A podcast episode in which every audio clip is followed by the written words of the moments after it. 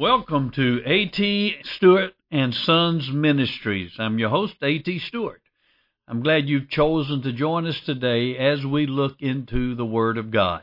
So take your Bibles and let's hang out in God's Word for a few moments and see what God would say to us today. Okay, I'll admit it. I do like a love story. I know it's not macho and I know it's not considered manly to admit it, but I like a love story, a good one as good as the next guy. I do have a couple of romantic bones in my body somewhere. Today I want to tell you about the greatest love story of all times. This love story is so great. All other love stories pale in comparison. Romeo and Juliet pales in comparison to this love story.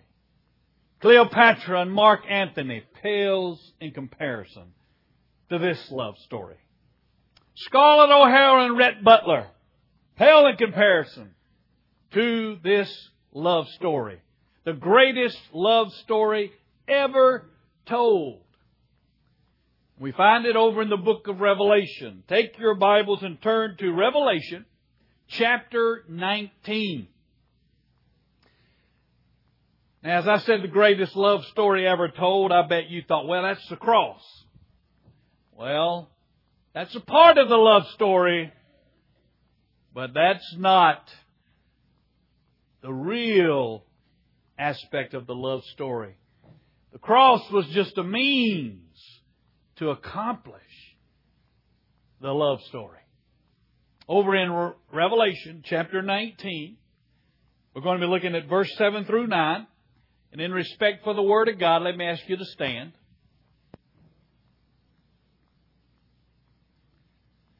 John is looking into the future.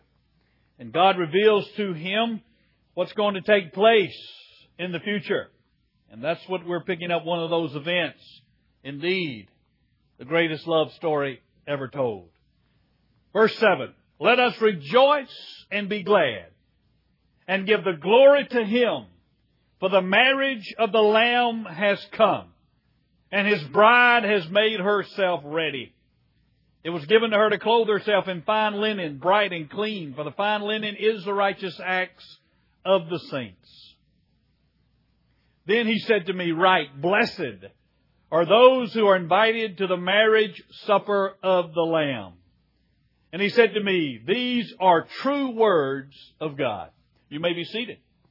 May God bless the reading and the hearing and most of all the obeying of His Word.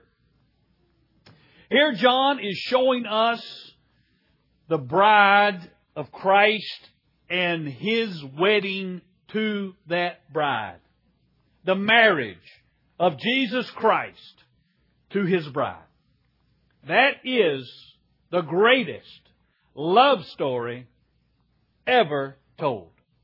The greatest love story that there ever will be.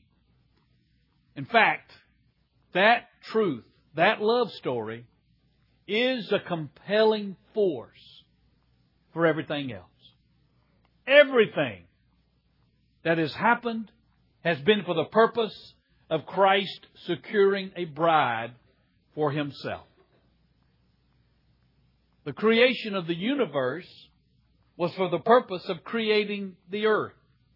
The earth was created for a place for mankind to live. The reason God created mankind was to bring forth from mankind a bride for His Son Jesus Christ, who would be His companion and reign with Him throughout eternity. That is the main event of all times. The main reason behind everything. That Jesus might have a bride that would love Him, that He would love them, and they would reign with Him forever. Jesus came to earth for the primary purpose of securing a bride for Himself.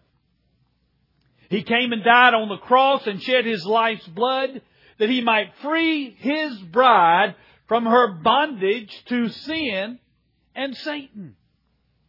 He came to his bride who was in the domain of darkness, a dungeon of Satan, and he came and through his death, he ransomed his bride from her bondage to the powers of darkness and to sin.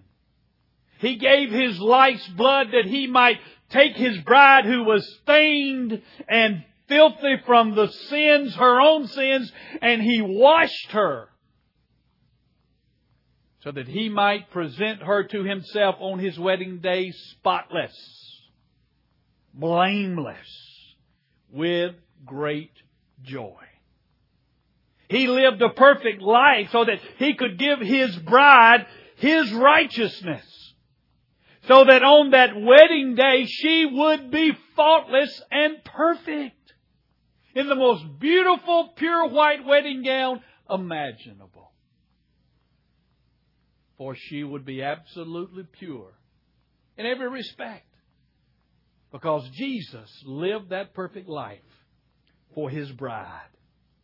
Everything that God has been doing from eternity past has been for the purpose of securing a bride for His Son Jesus.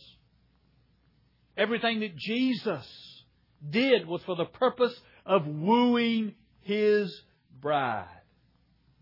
It's always been about a love relationship. Everything that God has been doing has been to gain a love relationship with us. It's not about serving Jesus. It's not about doing something for Him. You know, we get so caught up in the doing. We want so much to be used by God in some great way. But what he desires first and foremost is to have a love relationship with us. Jesus wants to have a love relationship with you. And he wants you to love him. It's all about love. Always has been. All about love. That's why when a man came to Jesus one day and said, Jesus, what does God want the most? What's the most important thing to God? What's the great? If we could only do one thing, what would God want us to do? Remember what Jesus said? That you would love the Lord your God with all your heart, all your mind, with all your soul, with all your strength. That's the greatest thing. That's what God's all about. That's what He's always been about. I want to have a love relationship with you. He wants to have a love relationship with us. And Jesus says, I want my bride to love me as I love my bride. You see, God will use us to serve Him, but the service is not the end. It's only the means to the end, which is the love relationship. You see, God wants us to serve, not because He needs us to serve, because He can do it without us, but because it is through the service that we grow in our love relationship with Him. At least it should be that way. As we have to depend on Him to work through us, as we have to look to Him to provide all that we need in our service, this is made to draw us closer to Him, to make us more dependent upon Him, to deepen our love relationship with Him. That's what it's all about. But you know the problem? Too often we forget that it's all about love and we make it all about service. And when we get the service ahead of the love, things go awry. And I got to admit, I'm guilty of this. As I was studying for this sermon and, and reading through the book, this chapter on love, God convicted me. You know, you've been too much about service and not enough about love. One day, Terry and I were coming back from Winter Park, Florida, to our hometown in Georgia for Christmas holidays, I think it was. And uh, it was years ago. We only had one child at the time, Tiffany. She was a baby. And we, it was a hot uh, day that day for some reason. Come think of it, it might have been during the summer because it was hot. And as we were driving up and got to Eatonton, Georgia, I noticed it started feeling like I had a flat tire. You know how you get to bump in, you think, man, what's going on? Well, I got out and looked, and the tires were not flat. So I got back in, I eased up, and they started shaking again, you know. So we just kind of slowly went on into town. I saw a filling station open. I pulled in there and told the guy what was going on, and he looked at the tire and he said, well, your, your tire's out of round. I said, what? He said, your tire's out of round. He said, there's a defect in the tire, and it's because of the heat, it's gotten out of round, and that's why it's so bumpy. You know, when we get to serving the Lord ahead of loving the Lord, our Christian lives get out of round. And it gets bumpy. It gets shaky. That which was meant to be a comfortable ride becomes an uncomfortable ride. It becomes torturous. We forget it's all about love. And that brings us to reality number two that we're looking at today. God pursues a continuing love relationship with you that is real and personal. It's always been about love. That has been God's purpose from the beginning. To have that love relationship with Jesus and to be His bride, reigning with Him throughout eternity. And we must keep this foremost in our minds. And I want to talk to you a minute now about how much Jesus loves you, His bride. Okay? Because I'm convinced that our love for Him is a response to His love for us. I'm convinced of that. Because the Bible says it wasn't that we first loved Him, but that He first loved us. And if you will but get a glimpse of how much Jesus loves you as His bride, you're a Christian, if you'll see how much He loves you, I'm convinced you will love Him back. And it will help us keep the love relationship as the primary thing. Well, how much does Jesus love you? But Jesus actually tells us over in John, if you take your Bibles and turn over to John chapter 15, there's one verse. John 15, 9.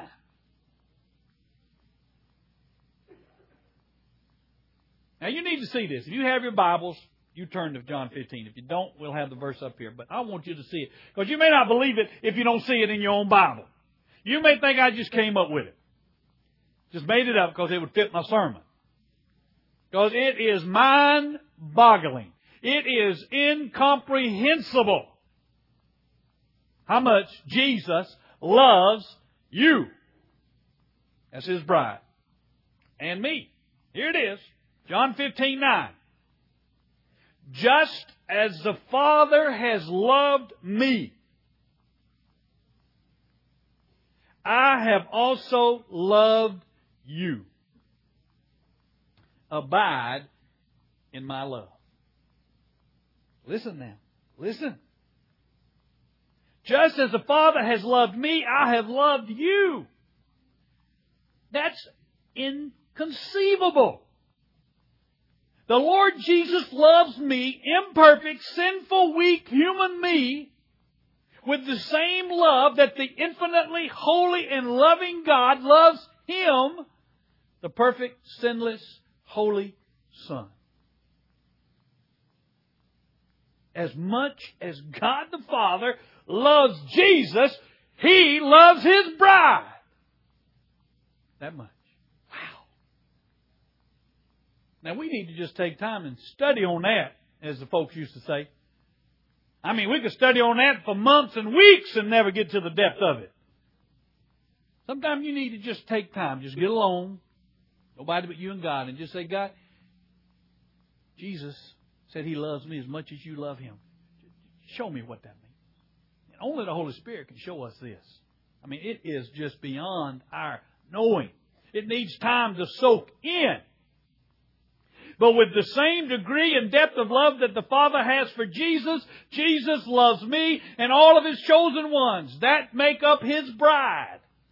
And if you're a Christian, He loves you that much because you're part of the bride. The bride is composed of the Christians of all ages. Well, let's spend a few moments looking at the just as. Just as the Father loves me, I love you. Well, let's see how the Father loves Jesus, and then we'll know how He loves us now, won't we? First thing I want you to know, it is an infinite love. An infinite love. Immediately, we're on revelational ground here. Well, you and I cannot conceive of infinity. We cannot comprehend it. And we just aren't able to comprehend something that just never ends. Something that is without limit. Something that is beyond measure. Something that has no bounds. As humans, we are finite and we cannot conceive of the infinite. So we're on revelation territory here. Now, we may describe our greatness of our love for somebody. We may try to give it as much vastness and as close to infinity as we can make it, but it's still finite. I remember when my children were young, I would go in to say night to them, and we'd I'd be talking to them, and I'd say, "You know how much I love you." If every blade of grass was a thousand I love yous, every blade of grass in all the world wouldn't be enough to say how much I love you. I said if the star, if, if the sky was a writing pad and the oceans were an inkwell, and if I wrote I love you until the oceans were dry, it wouldn't be enough. I love you more than that. If every grain of sand on all the beaches and all the deserts in the world were a thousand I love yous, it wouldn't be enough. And that's how we're trying to express our love. But you know, even there's a limit to that. You know, there are a certain number of blades, and there's a limit to the number of sand. So we cannot express infinite love. We cannot comprehend a love that is without bounds, that has no limit. But God the Father has a love for Jesus that is without limit, without end, without measure. It cannot be measured. It has no bounds. It goes on forever and ever and ever. You know, even our universe has an end to it, they tell us. It's not infinite. But the Father's love for Jesus is infinite. And just as the Father loves Jesus with an infinite love, so Jesus loves us with an unmeasurable, infinite love. Jesus' love for you is without measure. Couldn't be measured. Cannot be contained. It is boundless. And do you realize He loves each individual Christian with this infinite, boundless, without measure love? He loves you just like you are the only person on earth. He doesn't divide His love among all of His children. Jesus doesn't divide His love among the parts of His bride. He loves every one of us with the absolute, total, infinite love. You see, God cannot be divided or diluted. You have it all. Totally. Just like you're the only person on planet Earth. If you're the only person on planet Earth, and God poured out all His love, Jesus poured out all His love on you, that's how much He loves you right now. Isn't that something?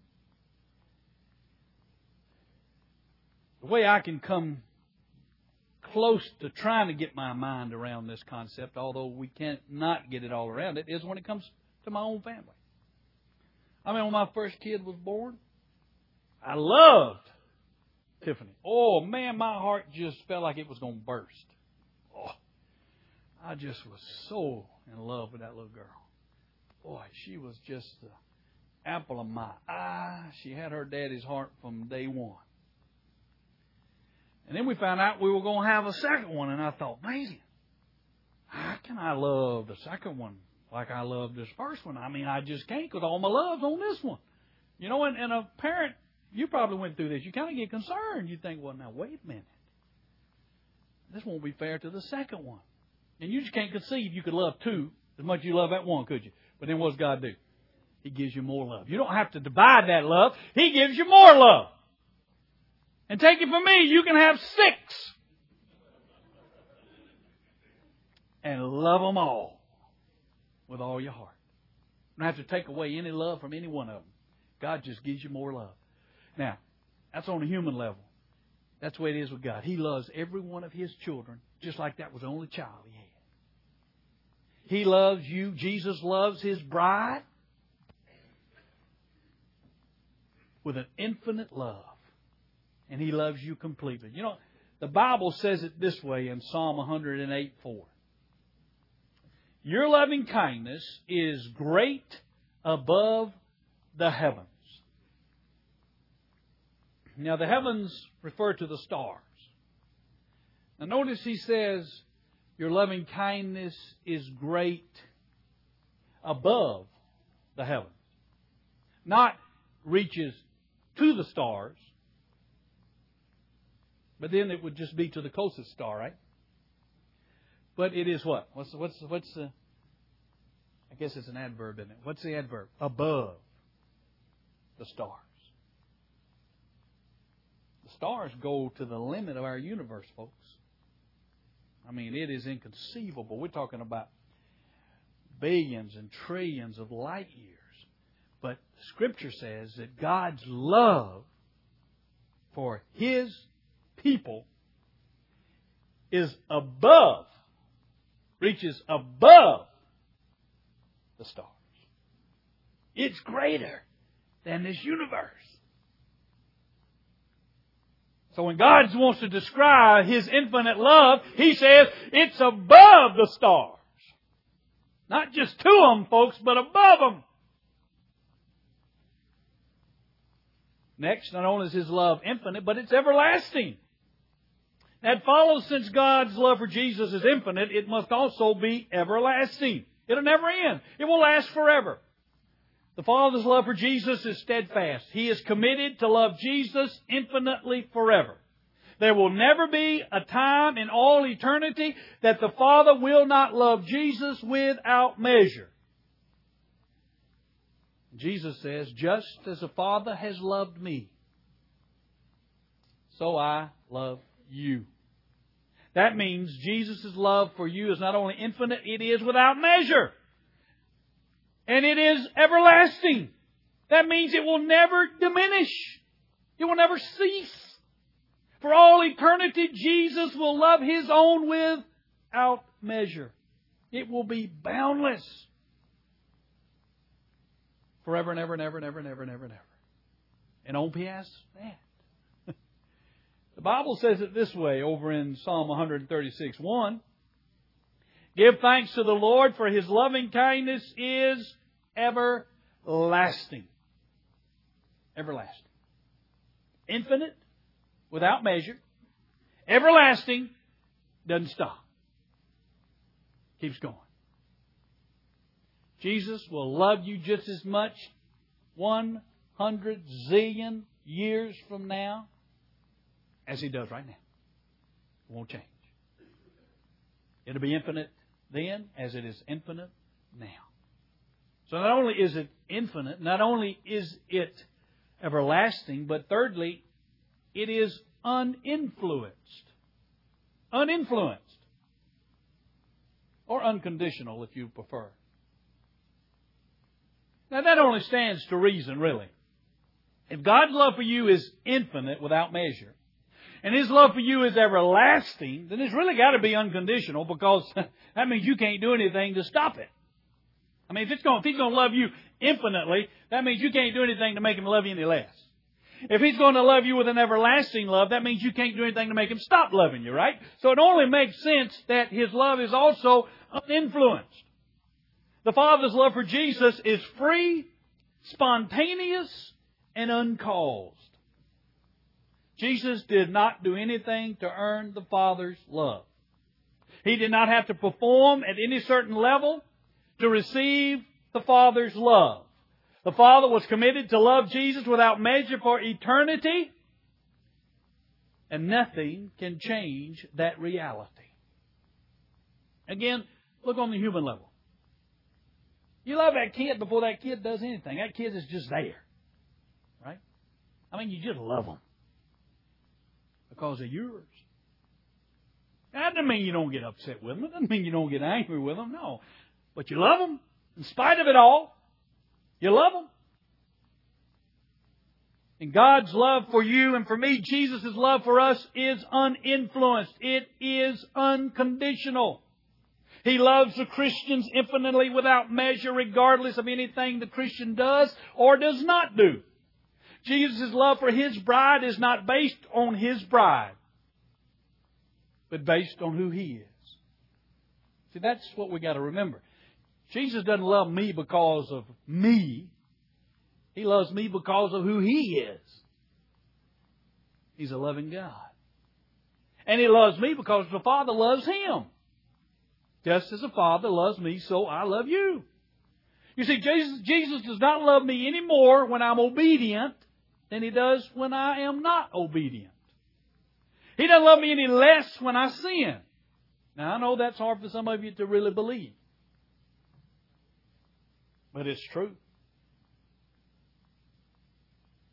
He is not influenced in His love for you by anything you do or you do not do. He loves you because He has sovereignly chosen to place His love on you as His child. Jesus has sovereignly chosen to love you as His bride, and nothing you can do can alter that. That doesn't mean He doesn't get upset with you. I mean, you get upset with your kids. You get angry with them. Your fellowship with them kind of sometimes can get strained, but doesn't mean you don't love them. But His love for you is totally unconditional. Nothing you can do can make Him love you more. Nothing you can do can make Him love you less. Because He loves you without measure. It is boundless. He loves you with everlasting love. And fourthly, His love for you is personal and real. The Father's love for the Lord Jesus was one of a personal involvement. His love was not abstract or removed, it was real and personal. The Father was intimately involved with Jesus in his everyday life. Now, we saw that last week when Jesus said he could only do what he saw the Father doing. He said over in John 5, the Father loves the Son and shows him what he's doing. Remember? I mean, it was an intimate relationship. It was a personal relationship. That's why Jesus spent so much time in prayer. He enjoyed spending time with the Father. Well, just as the Father loved Jesus, Jesus' love for you and me as His bride is also personal and real. He's involved in our daily lives. He is concerned and involved with us. That's why Jesus uses the concept, the picture, the analogy of the vine and the branches to talk about his relationship to his bride. Just as connected as a vine is to the branches, so he's connected to us. He uses the term of the shepherd and the sheep, a close relationship. So we need to realize that his love for us is infinite, it is everlasting, it is uninfluenced, and it's personal and real. It's always been about love.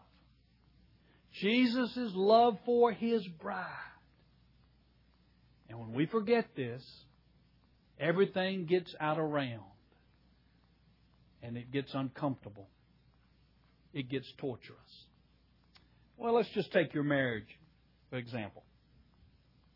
What was the driving force behind your marriage?